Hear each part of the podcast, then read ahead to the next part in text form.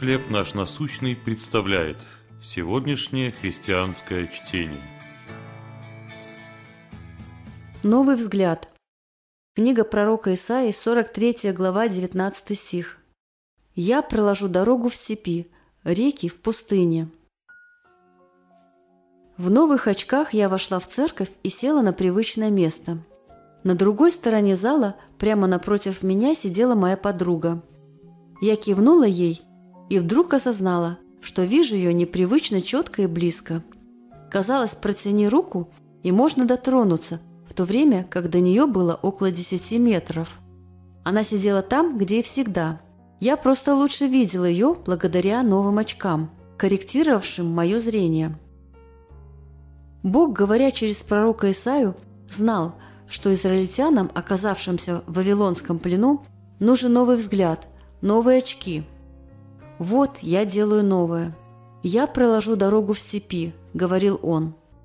Его полная надежды весть включала в себя напоминание о том, что он создал их, искупил и всегда будет с ними. «Ты мой», — объявил он Израилю.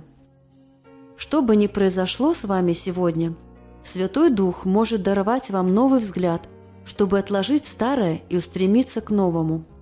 Благодаря Божьей любви это новое постоянно появляется вокруг нас. Вы видите дела Господа среди тягот и невзгод?